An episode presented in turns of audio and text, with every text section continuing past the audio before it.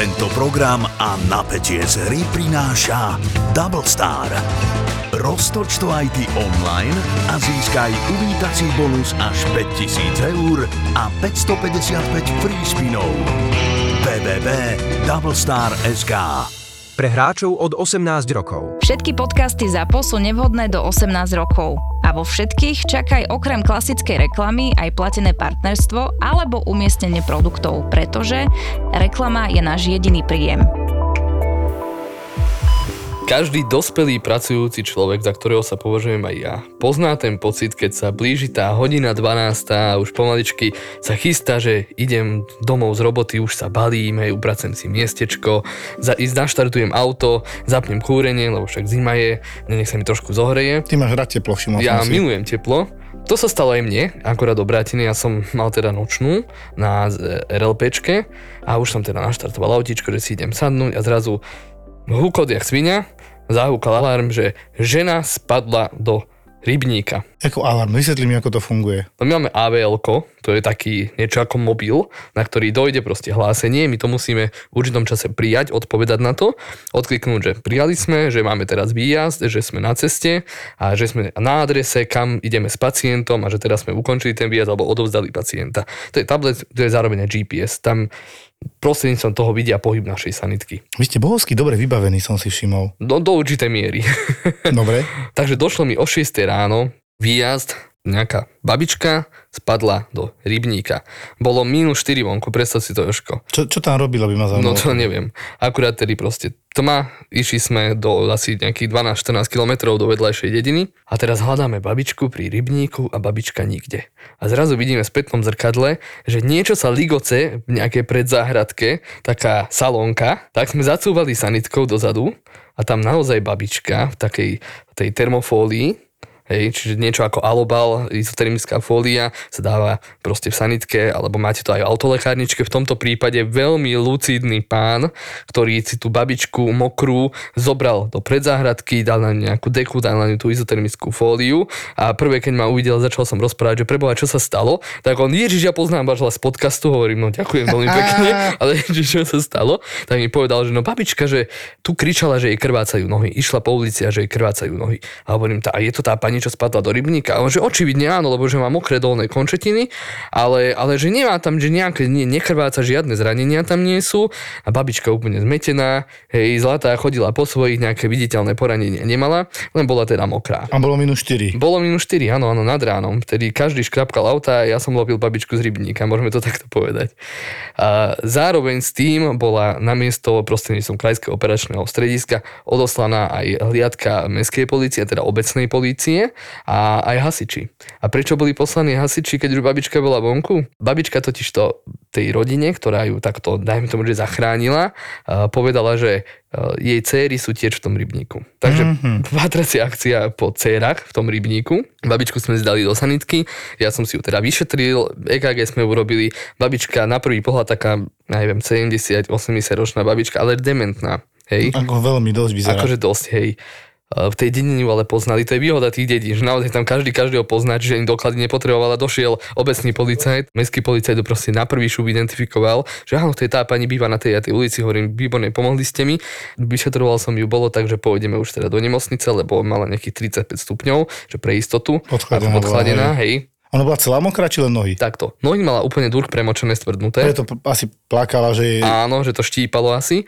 A, a bundu nemala až takú mokrú, ako takú čušťakyňa, alebo také niečo mala na sebe. Obecný policajt bol tak lucidný, že napriek tomu, že prišli už požiarníci a policajti, prehľadáva to okolie toho rybníka, tak e, obecný policajt povedal, že ale ja viem, že jej cery žijú všade a sú dospelé, že skúsme im zavolať. A naozaj bolo tak, že nejakým spôsobom kontaktovali tie cery a cery boli doma v teplúčku a divili sa, že prečo im ráno o 6 volajú policajti. No a ako náhle sme teda pacientke zdelili, že jej cery sú v poriadku, že sú doma a určite nie sú v tom rybníku, tak e, potom zase povedala, že jej syn je v tom rybníku tiež.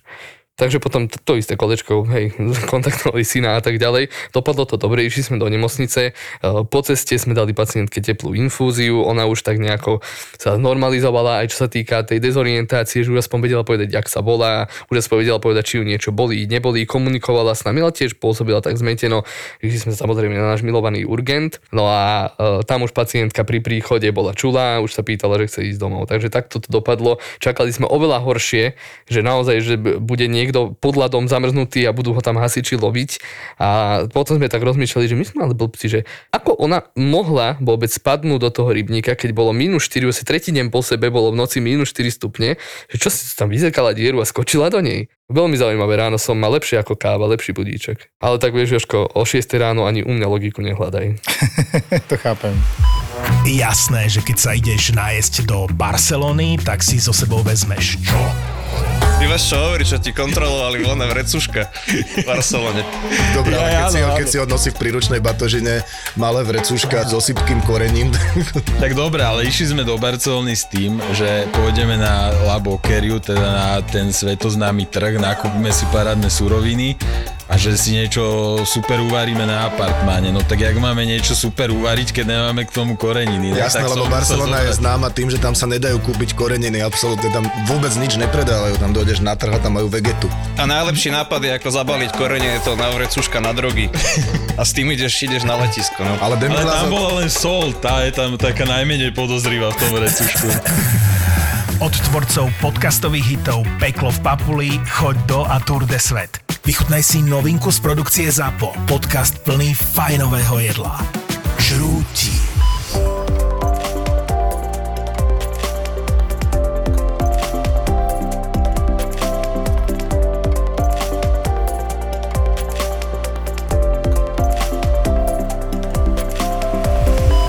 Ja dneska som trošku tak negatívne ladený, Luky, lebo som si uvedomil, alebo znova uvedomil, tak toto poviem, čo všetko vlastne nefunguje v tom našom zdravotníctve. A zásad, zásadný problém, ktorý ja vidím, je, že odkedy som ja len nastúpil do Galanty, to je 6 rokov, za týchto 6 rokov všetky lôžka v nemocnici, a to nie len u nás v nemocnici, ale aj z Antolskej, z ktorej som odišiel, išli na polovicu. Z dôvodu nedostatku personálu, hlavne stredného, ale aj lekárov, aj sanitárov. Tento problém je určite naprieč celým Slovenskom a tvárime sa tu, že všetko v pohode.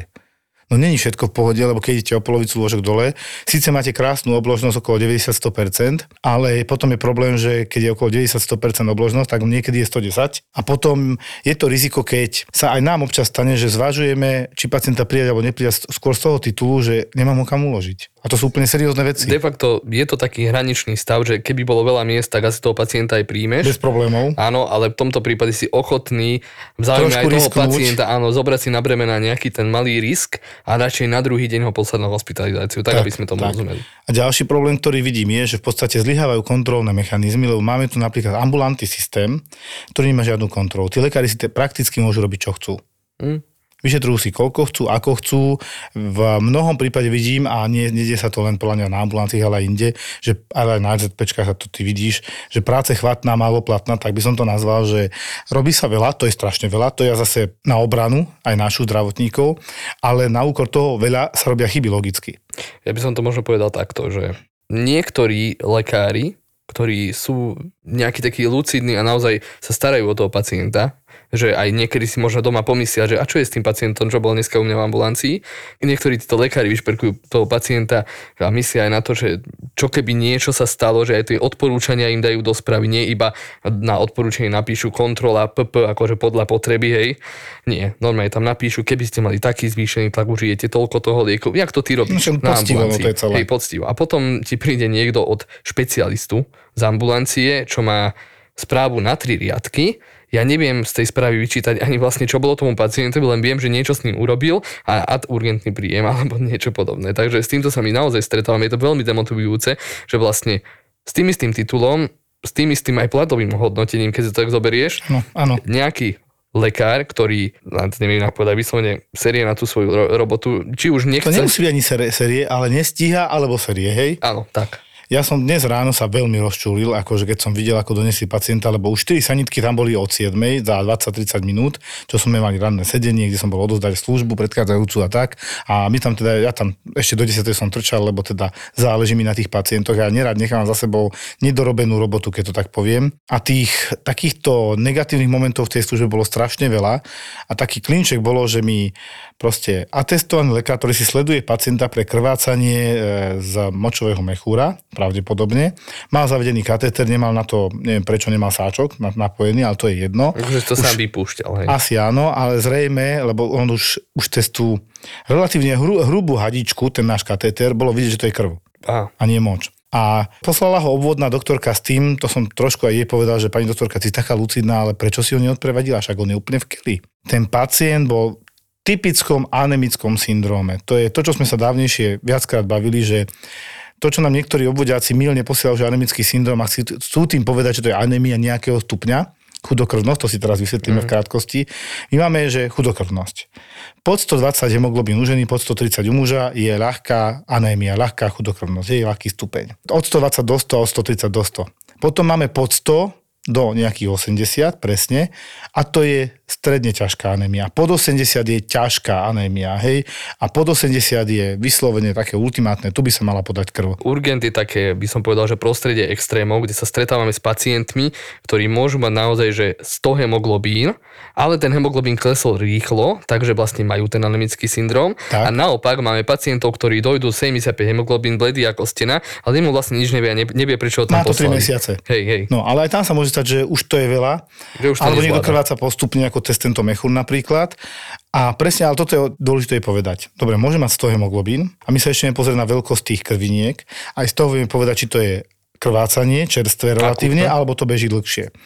Lebo na to už reaguje potom tá kostná dreň a tak si povie, že budú krvinky menšie a takéto veci sa tam dejú. A my to vieme ako internisti, aj ty to podľa mňa už vieš, ovládaš. Chcem povedať ale toľko, že my na tom urgente tak aj bereme tých pacientov, preto sa neraz stane, že máme 88 hemoglobín, ktorý niektorí obvodiaci alebo aj lekári mi už nazvú ťažkou anemiou, čo nie je pravda, ťažkou chudokrvnosťou, lebo som si povedal, že pod 80 je ťažká anemia, gramov na liter hemoglobínu červeného krvného farbiva.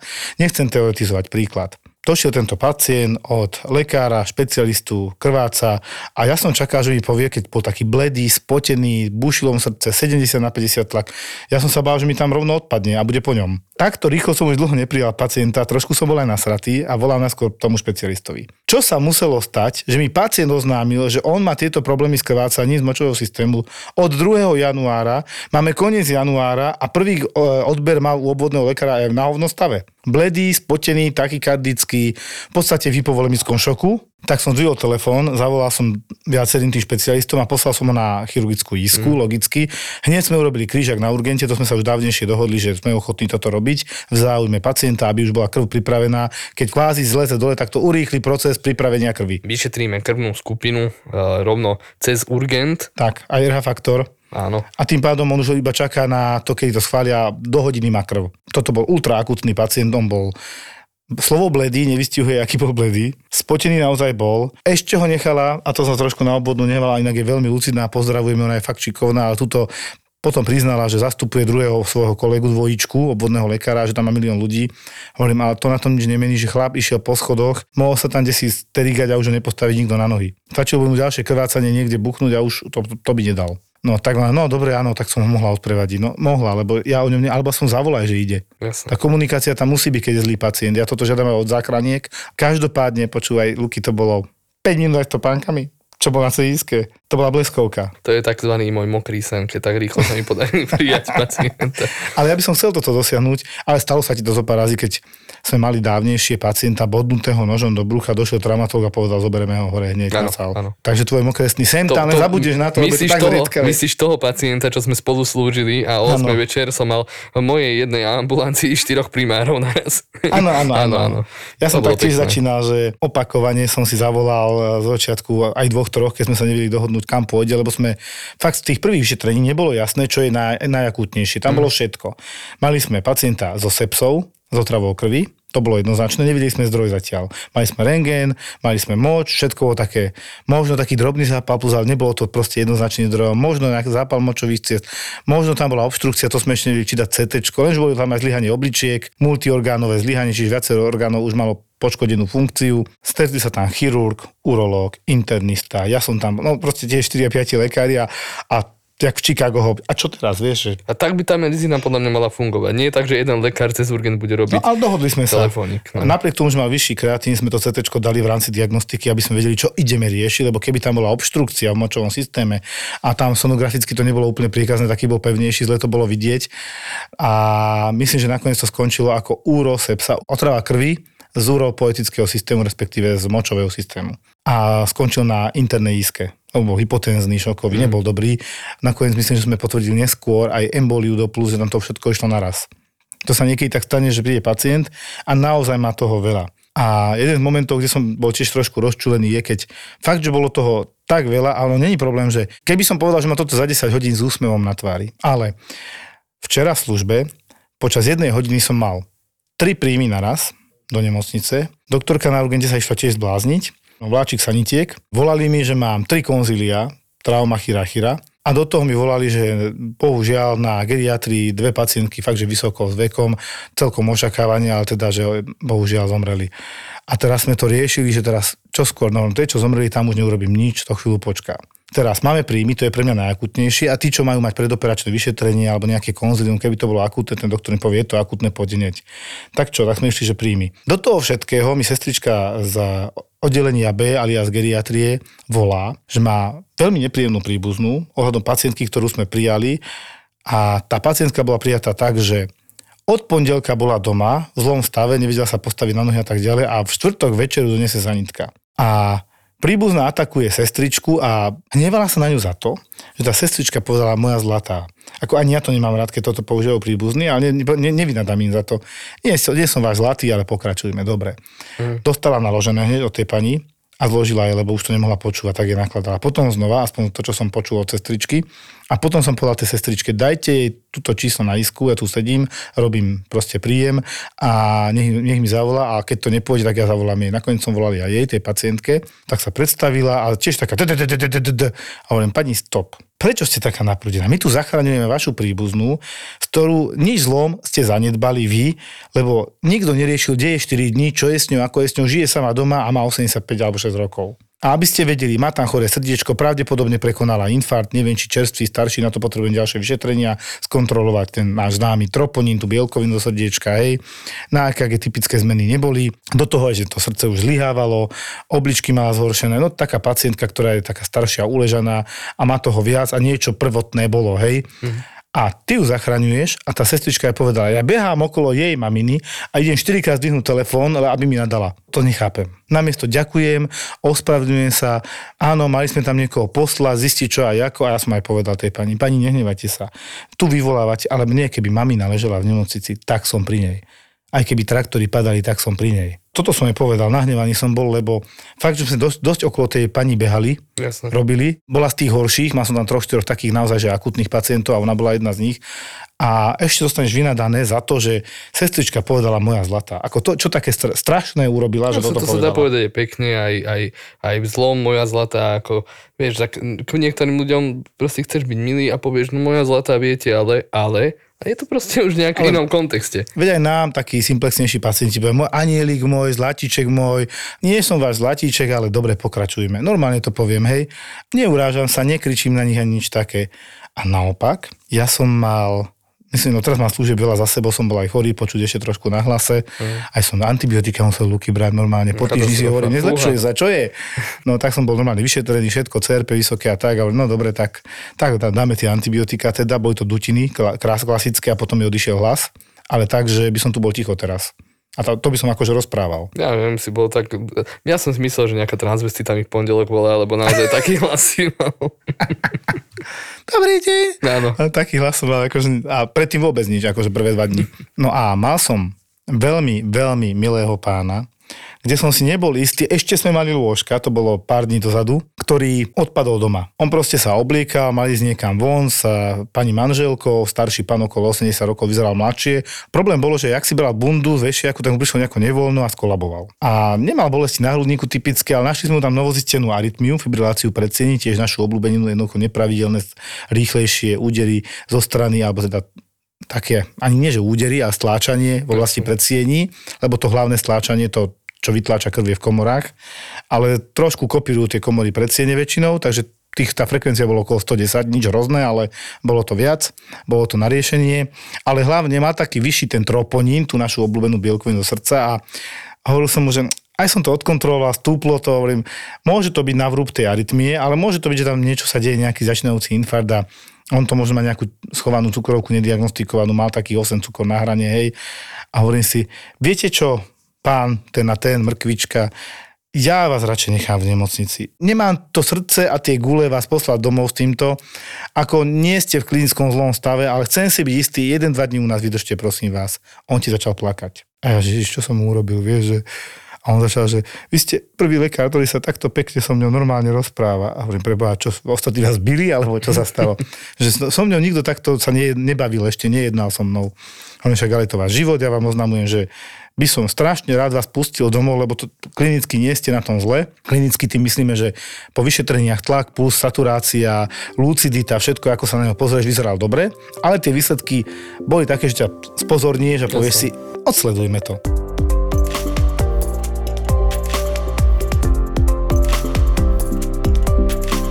telemedicína. Strašne to je dopredu a ja som jej veľký odporca, to ty vieš.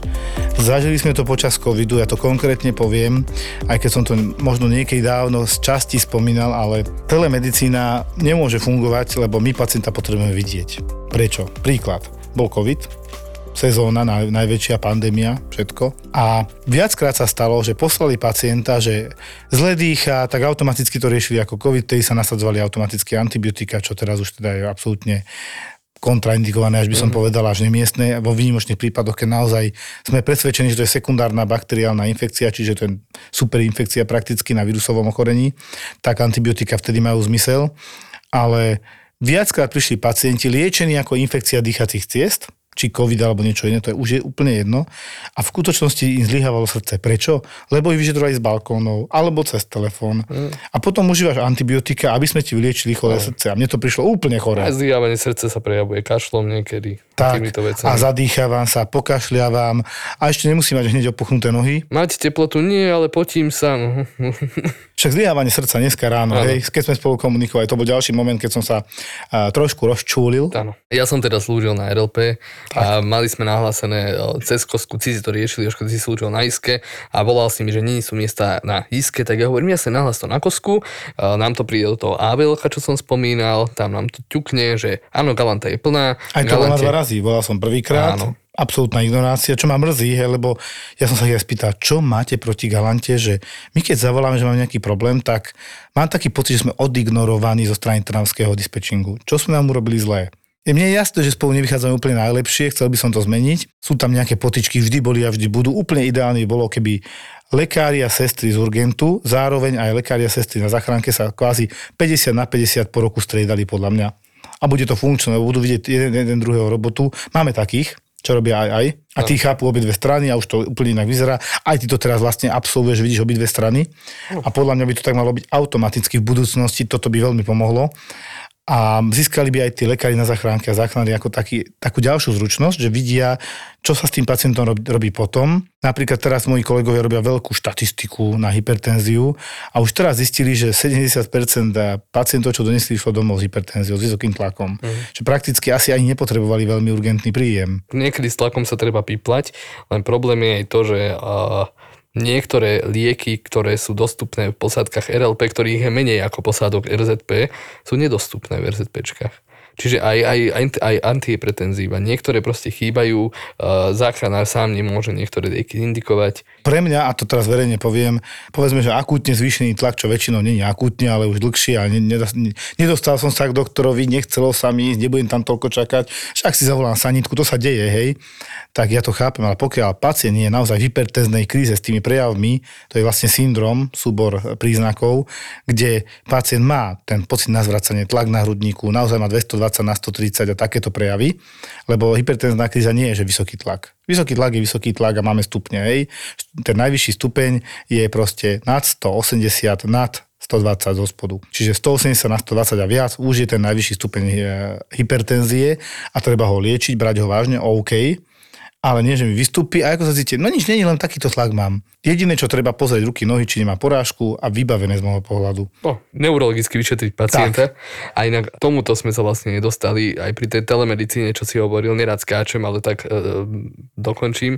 Pri telemedicíne 90% vecí, to, čo urobíme na urgente, to najdôležitejšie, na základe čoho sa orientujeme, teda aspoň ja na tej chirurgickej ambulancii, ale aj ty na internej, je fyzikálne vyšetrenie. To ano. je nenahraditeľné. A toto fyzikálne vyšetrenie, aj keď lekár niečo pohnojí, tak kvôli fyzikálnemu vyšetreniu, to je jeho obhajoba.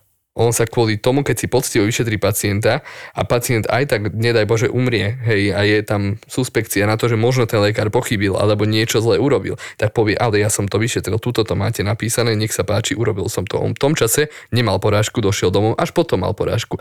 Lenže keď pacienta nevyšetríš, tak v tom prípade nedokážeš. Nedokážeš.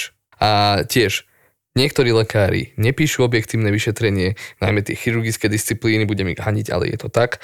Píšu iba, áno, pacient si udrel ruku tam a tam, dáme na rentgeni taká, taká zlomenina, sadrová dlaha na základe lekárskej správy, nech má lekár akúkoľvek špecializáciu, som toho názoru, vždy budem toho názoru, aj keď je to únavné a pacientom venujem viac času, ako by som mal, ja si to uvedomujem. Na základe lekárskej správy si každý lekár po jej prečítaní má vedieť predstaviť pacienta. Tak, má si vedieť predstaviť tak. pacienta, v jakej polohe bol, či vedel chodiť, či ako rozprával, či bol orientovaný. Toto je ten objektív. Nezaujíma nás, ano. či má znamienko nad pravým okom, hej, ale zaujíma nás, keď tam bude mať melanom, stave hej. bol celkovo, presne no. tak. No a vlastne keď si aj pozrieš spätne správy vaše internistické, čo vy krásne píšete tie správy, ty ja si viem tak pekne odpozorovať ten progres pacienta. My si to budeme prekliknúť do roku 2018 a vtedy ste tu boli a vtedy ste ešte nemali porážku a teraz sa to zhoršilo, teraz už vlastne aj horšie rozprávate, to je krása. Ja si Toto je našich neurologov, to je tiež báseň, lebo to mm. vidíš normálne, že dojde pacient a už má nejakú porážku, má slabšiu ľavú ruku, napísaný stupeň, okolko centimetrov a príde a je to takisto a vie, že to nie je nová porážka. Presne tak. Je to úžasné.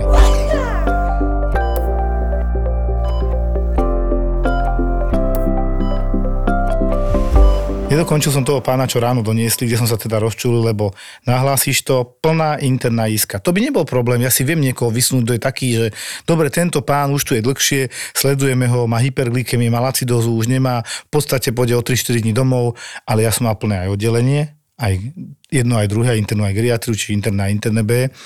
A Nemal som ani kam ako keby vyložiť toho pacienta, ani kam presnúť. Ja som ešte šiel na áro, pozrieť na cis Jednoducho nebolo kam umiestniť tých pacientov, tak som teda v zúfalosti ako riaditeľská príslužba, čo som dávnejšie vysvetloval, že každý, každú službu je určený lekár, väčšinou atestovaný, alebo nejaký zástupca primár alebo primár, ktorý preberá funkciu akoby riaditeľa v tej nočnej službe alebo cez sviatok. Hej.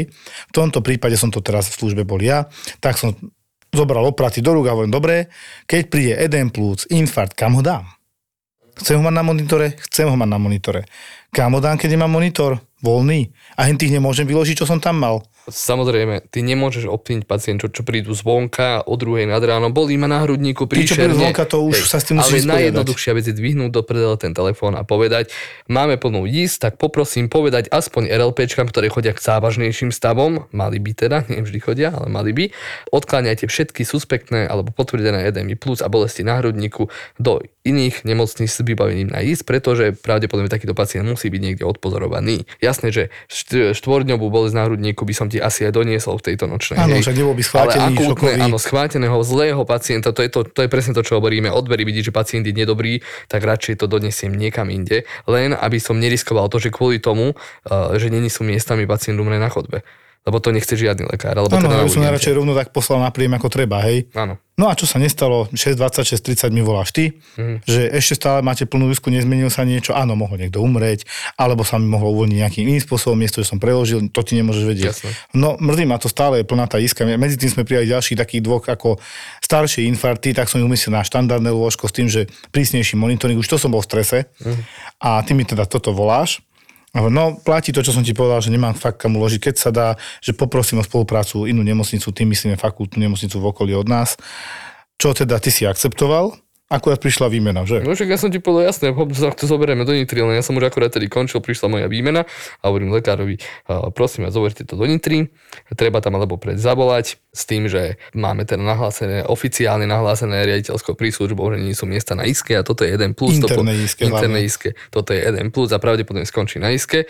No a o 15 minút som dostal od teba SMS-ku, že predstav si, on mi ho doniesol. No. Toto je tá smutná realita, že to, ta, takéto by si neovplyvníme. No a ja si s tým nejakým zázrakom poradím. Keď mi donesí štyroch, tak sa kúkam a plačem. Hej. naozaj dneska som jedným očkom bol pozrieť na urgent, lebo nejaké veci som tam mal a, a po službe a naozaj ten urgent bol naprataný. Mali ste čo robiť. To je jedna vec, ale aj tá iska stále bola plná. Dokonca ráno doktorka z isky, čo bola, mala byť na sedení, tak tiež behala okolo tých pacientov, bolo ich tam veľa. A ten pacient, čo si ty doniesol, Mhm. ako sedelo to. Zle dýchal, bublal, a doktor tam aj nepočkal na mňa, lebo podľa mňa by vedel, že by som asi niečo povedal pekno, tak to nech odovzdal to v podstate najmladšej doktorke, ktorú tam teraz máme, ktorá bojuje s týmito komplikáciami, problémami, ktoré tam sa objavujú, hej, dá sa povedať, že systémovými. Napriek tomu si ten človek s tým nejako poradí, Šiel som sa pozrieť, hovorím, dobre, dajte mu ešte ďalší furosemi, nech ho odvodníme dobre a pokúsil som sa ho zastabilizovať, tak toto ja volám, hej. Podarilo sa mi, ale problém bol, že dobre, ja som povedal, že aj iska plná, aj interné. Čiže aj keď som ho zlepšil, stále som ho nemal kam uložiť fyzicky. Tak som čakal, že niečo sa ešte poprepúšťa, hej, do toho obeda do jednej zvykneme poprepúšťať voláčo, však ide víkend, ale už ráno pán primár prečítal 4, 4 plánované príjmy a není kam dať. A dovolím si tvrdiť toto v Galante, že by sme my mali problém s ložkami, my sa snažíme, ale ten obrad na tom internom momentálne, že 8 dnú 8 von. Mm. Čiže za deň otočíte 8 pacientov, ktorých prepustíte a príjmete nových 8. Myslím tým dve tie oddelenia dokopy. A kedy sme mali 85 lôžok a máme 45 lôžok. To je obrovský rozdiel. Teraz, eh, aby si poslucháči nepredstavili, že je to obrovský biznis, tak to točiť pacientov, keď To to, tak prosto poviem, to nie. Je to skôr o tom, že naozaj eh, je obdobie, aké je. V tomto období je zaberák na tie urgenty aj To je, to sú je- blíži marec, to som ti hovoril. No. No, no, bohužiaľ. A tiež interné disciplíny sú interná medicína, máš tam aj geriatriu a my Galanta sme posiatí domovmi dôchodcov. A tam, 37. Pane To Bože, nemá ani Bratislava na jednu to si tam nemocnicu. niekde vytetovať to číslo, pane Bože. Takže viete si to predstaviť, aký je to nápor a teraz treba naozaj selektovať tých ľudí, že kam ich prijať, kedy ich prijať, naplánovať to tak, aby sme my boli v nízkom riziku, kedy tých pacientov prijať a aby oni z toho ešte stále benefitovali z toho príjmu. Lebo to je naozaj veľmi ťažké vytitrovať. A áno, keď všetko pôjde takto ďalej, ako to ide teraz, keď budeme mať stále menej a menej personálu, keď sa niečo takto štruktúrálne neurobí uh, v tom zdravotníctve, tak naozaj to bude boj o miesta na iskách, ale v každej nemocnici. Áno, A to bude na dennom poriadku. Že naozaj vážnejší stav si zaslúži to miesto na isky a embolie budú musieť byť na heparíne doma, alebo ja si to neviem už predstaviť, ako to bude. Mali sme dávnejšie pacienta, ktorého špecialista lekár diagnostikoval vysokú trombózu. Mm. A som žasol, že pán doktor to zvládol. Väčšina, keď poviem vysoká trombóza, znamená, že tá zrazenina ide od uh, vena safena magna, alebo parva, to je jedno, ale proste ide cez celú končatinu dolnú a táto pokračovala až do vena iliaka communis, v podstate do brucha, čo je fakt, že to je som tam najvyššia trombóza, vysoká, hej. Už to chcelo iba do vena cava inferior a sme úplne v keli, hej. Mm. Takých pacientov nás zvyknú poslať na prijatie do nemocnice, ale pani doktorka videla, že pacient je v dobrom stave, Napriek tomu sa ocitol na urgente ako bolesti na hrudníku, čo by vysvetľovalo, že ono sa to zrejme už rozpúšťa, trošku to strieľa do tých plúc, ale ja som mu aj vtedy povedal, pán taký a taký, čo by sa zmenilo, keby sa nás prijali? Klinicky ste dobrí, tie laboratórne parametre máte tiež dobré, niečo strieľať bude, ale v podstate sa liečite a liek na to nariadenie krvi máte. Ak chcete, ja nemám problém vás prijať, vtedy ešte boli ložka, to bolo pred týždňom dvoma. On tak rozmýšľa, že to je pravda, ona mi aj hovorila, že ma to môže boleť. On v podstate dostal všetky informácie, ale keď to prišlo, tak sa zlakol. OK. A ja by som sa zlakol. No, úprimne. povyšetrovali sme, chceli sme vylúčiť v prvom rade aj ďalší, či nie je infarkt alebo niečo, nejaké zápal plus nasadnutý to môže byť, alebo či tá embolia sa tam neobjaví. Nakoniec sme mu nedávali ani CT, lebo keby tam bola aj nejaká drobunka lobarná, On je zaliečený. No, on je zaliečený, presne tak. A tam sa nič nezmení. Hej. On lieky bude užívať ďalej, tak som mu povedal, pozrite sa, môžeme vás zobrať a budete dostávať to isté, ale v nemocnici. A úplne teraz poviem jednu zásadnú vec, ktorú niekedy hovorím aj pacientovi, že viete, ale v nemocnici sa o mňa lepšie postarajú. Áno, vy keď vyžadujete dozor, jasné, ale keď máte len užívať liek, úprimne vám poviem, keď je doma s vami príbuzný, tak je to jeden na jedného človeka, ktorý pri vás sedí, rozpráva sa, komunikujete.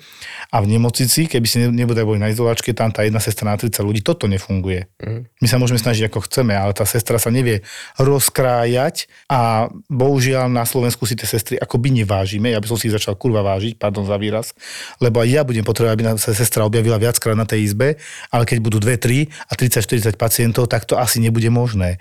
Pridávame tam byrokraciu, takže už máme sestru tzv. byrokratickú, oni si to tak ako keby vymieňajú na tom oddelení a sestru praktickú, ktorá prakticky chodí k pacientovi a to 3, keď som povedal na 30 ľudí, to už je luxus. Taký je stav dnešného zdravotníctva. Preto sa nedá stíhať všetko reálne. Keď pacient dokáže prehltať tabletky, keď pacient nie je v, klinickom zlom, v klinicky zlom stave, každý takýto pacient by mohol ísť prakticky domov. Jasné.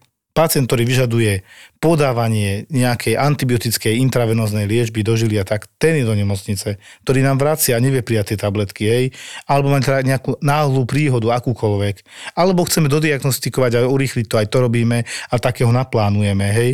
Čo nefunguje tiež to, že Uh, není kontrola na to, sme sa bavili, ambulantnými lekármi, kosko, to nemá pána, hej, oni tam môžu robiť, čo chcú prakticky, nikto ich nekontroluje. Nič sa nedieje. My sme pod drobnohľadom. Nechcel som byť negatívny, ja som Luky, dajme pre veselú príhodu, daj. Veselú príhodu. Juj, slúžil som, pacientka prišla od obodného lekára, tak na prelome služieb, e, s tým, že potrebuje chirurgické vyšetrenie, čo ja nie som chirurg, ale budíš, však prečo nie, urobím, čo, čo bude chcieť pán doktor. Pacientka e, vyzerala niečo medzi banánom a mandarinkou a moja prvá otázka medzi dverami, keď došla, bola, že ako dlho vás svrbia nohy? Ako viete, že ma svrbia nohy? Hovorím, no však vidím, že ste oranžová. Farbenie kože si hovoril, ja som si predstavil tvár, ale dobre. Nohy, nohy. A ona, že áno, noha mi to začalo teraz už to celé, ale už, už pomaličku to utícha, ale mám strašne tmavý moč a e, mám úplne bielu stolicu. Čiže žltačka. Čiže žltačka, originál žltačka, s tým, že mám aj nejaké kamene v žlčníku, ale predtým som mala často nejaké žlčníkové koliky, ona si dávala aj nejaké e, lieky, ktoré si objednala z zahraničia, neviem, čo je taký trend, Lagoza existuje aj tu, aj, aj ako na pečeň. Áno, pestel mariánsky prakticky. ursode- áno, kyselina ursodeoxycholová, ktorá rozpúšťa tieto kamene čiastočne. Takže toto pacientka užívala pár rokov dozadu, pomohlo jej to, že vraj odtedy kamene nemá a teraz spontánne ožotla. A teraz moja otázka, ktorej som sa strašne moc desil sa jej opýtať, bolí vás brucho? A pacientka mi dala tú najhoršiu možnú odpoveď, čo dala, že nie, nebolí. Mm. Máte teploty, zimnicu, triašku? Nie, nič také, len proste som taká slabá, aj som schudla 5 kg za 3 mesiace, hovorím do Riti, Ježiši Kristiana, tam mm. budeme tumor. To je odverí Idem si, no, no, no, Ešte mohla mať uh, hepatitídu, infekčnú. mohla, A to tiež nie je moc príjemná záležitosť. ale zápal mala, nemala skoro žiadny, proste 12 CRP, mm. okolo 50-60 mala. Vyšetril som si to brucho a máme tzv. Korojserov príznak. Mm. To je hmatný e, nebolestivý žočník, väčšinou pri tumoroch. Mm. Čiže zväčšený žočník pri tumoroch. Ja som si to vyhmatal a áno, bola tam hepatomegália, normálne si vedel palpovať Veľká pečeň. pečeň. Trošku väčšia bola pani, ale aj tak si vedel vypalpovať tú pečeň, že vyhmatať. Potrebným oblúkom protruoval nejakých 6, 7, 8 cm to mohlo byť. A vedľa toho nejaká guča, okrem toho, že mal diastázu brušných svalov, čiže také rozopetie brušných svalov. Niečo vlastne hernia, áno. no, A to je normálne, to má veľa ľudí, keď sú takí väčší, ona mala v rámci toho takú aj guličku po porodoch to býva, no. takých 6 x 8-9 cm možno, čiže žlčník a nebolo brucho vôbec, ale to brucho bolo veľké. Prečo to hovoríme? Keď bolí, tak je to nejaký kameň, či žlčníku, alebo sme radi, to, cestách. to operujeme, to, to vieme riešime. riešiť. Presne Áno. tak, to je riešiteľná vec. Ako- Ale rakovina, alebo teda onkologické ochorenie žlčníka, onkologické ochorenie žlčových ciest, to je Cesta na dlhú trať s neistým výsledkom. Presne no, tak. Bohužiaľ. No a tak pacientka došla už s ultrazvukovým vyšetrením, kde bola teda podpísaná aj dilatácia intrahepatálnych aj extrahepatálnych žlčovodov, že niečo tam robilo obštrukciu, niečo tam brzdilo prietok tej žlče, preto mala tmavú, tmavý moč, pretože tá žlč sa viac dostávala do moča a sfarbovala uh, tú moč, teda žlčové farbivá a nedostávala sa do stolice, tak preto mala úplne bielú stolicu, no nie úplne, ale takú béžovú stolicu. Acholickú Acholickú, áno, áno, presne tak. Tak som sa rozhodol pacientke, viem, že na urgente nerobíme dipdek, ale mne sa to nezdalo, že proste dva týždne tá- takto rýchlo by tam bola nejaká obštrukcia. Ale Luky, aj keď to není akútne vzniknuté, ale chceš pomôcť tomu pacientovi, Chceš kde, pomôcť. Ja ktorý vie, že tam- by uviazol v našom Presne tak. Nikam... Ja som chcel vedieť, že aká je tam obštrukcia, s tým, s tým argumentom som volal radiologom, že prosím, dajme tam CT, kreatín má pacientka dobrý, čiže môžeme dať aj s kontrastom. Chcem vedieť, aká je tam obštrukcia, lebo na tom sone, čo si ona so sebou doniesla, je popisovaný hydrops žlčníka, ale kamene tam nie sú popisované. Hydrox je vlastne zväčšenie zápalom hej. nejakým. Zápal tam nebol práve, že ten tam vôbec mm. popisovaný nebol. Urobili CT a toto je ten happy end, ktorý poviem asi na záver, že áno, na CT bol kameň 1 až 1 krát 1,5 cm, obrovský, veľký, ktorý bol niekde zakliesnený v tých žočovodoch a Nebol nebol, tam vidieť. žiadny tumor popísaný. Zázrakom tá nebolo? pacientka nemala bolesti, ja neviem, to bol Iron Man, to nebola žena. Ona nemala bolesti, ale tak učiteľka, no. Ona, Oni vydržia. Oni vydržia. Hej, takže ja som sa veľmi potešil a potom som jej aj povedal, že viete, ja už od dverí som si myslel, že vy máte proste nejaký tumor, lebo presne také príznaky máte. Chvala Bohu sa to nepotvrdilo. Ešte na dodiagnostikovanie určite pôjdete na chirurgiu, lebo mali, mala 200 bilirubín, čo je extrémne číslo. Takže pôjdete na chirurgiu a vyrieši sa to. Na teraz vám môžem povedať, že nejaký veľký evidentný tumor tam nemáte, mať tam zaseknutý kameň. Ona sa zdesila, pane Bože, kameň. Hovorím, viete o tom, že ste mohli mať rakovinu a vtedy je to nejako docvaklo, ale reálne mi začala plakať na chodbe, ako bola vďačná, že Ježiš Kriste, ďakujem veľmi Ty si išiel za tým Ja som- nádorom, ja- áno. lebo to nebolelo, chápem. Ja fandím tým ľuďom, keď dojdú a chcem si ich vyšetriť, ja im skôr fandím a dúfam, že nebudú mať toto, Áno, ale tak sa snažím niečo dokázať iné. A teraz mi to vyšlo. Mám také dva príklady, že keď to funguje a keď to nefunguje. Keď to nefunguje, jeden z tých pacientov na internej iske, to bol pacient, ktorý sa u nás ocitol z Dunajskej stredy, lebo my neodkláňame pacientov jednoducho. A bola dohoda, že nefungovalo kontrastné vyšetrenie v Dunajskej strede, tak teda nejaké, z nejakého titulu sa potrebo, neviem, ako vzniklo podozrenie na porážku u neho, ale dobre, taký väčší, starší pán, dosť non-compliantný, mm. myslím, že aj nejakým spôsobom tam bolo nejaké psychiatrické ochorenie. A on ti mal, že strašnú fimózu penisa, Zaseknutá predchožka pod žalúďom. so zúžením uretry, presne Áno. tak, nemočil dobre. A Ako utiahnete ktorú mal urobenú, si vytrhol v rámci nespolupráce. Ás.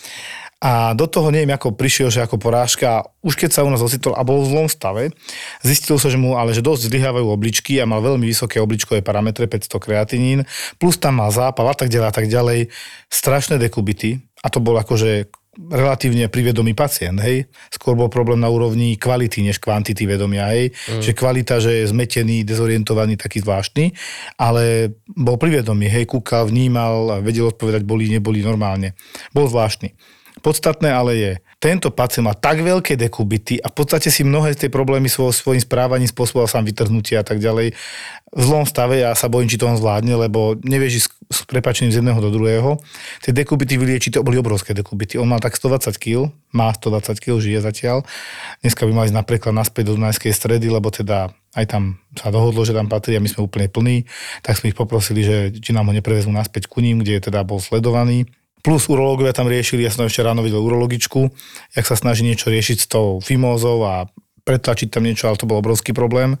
Na druhej strane sme nedávno primali iného pacienta, staršieho z domova dôchodcov, kde môžem pochváliť domov dôchodcov za neskutočnú úroveň starostlivosti. Neviem, ktorý, a v podstate mi to je v tejto chvíli aj jedno, ale že sa to dá, kde pacientka po úplne strašnej mozgovej príhode v kmeni, medula oblongata, keď som to prečítal, ja, že čo ti šibe, toto nikdy nechcem, to je kmeň, hej, máme jednu takých tých hlavných ciev, od ktorých to potom ide všade a prepojené to je v A mozgu tam to prdlo. hej. a to je tepné a tam sa to upchalo, hej.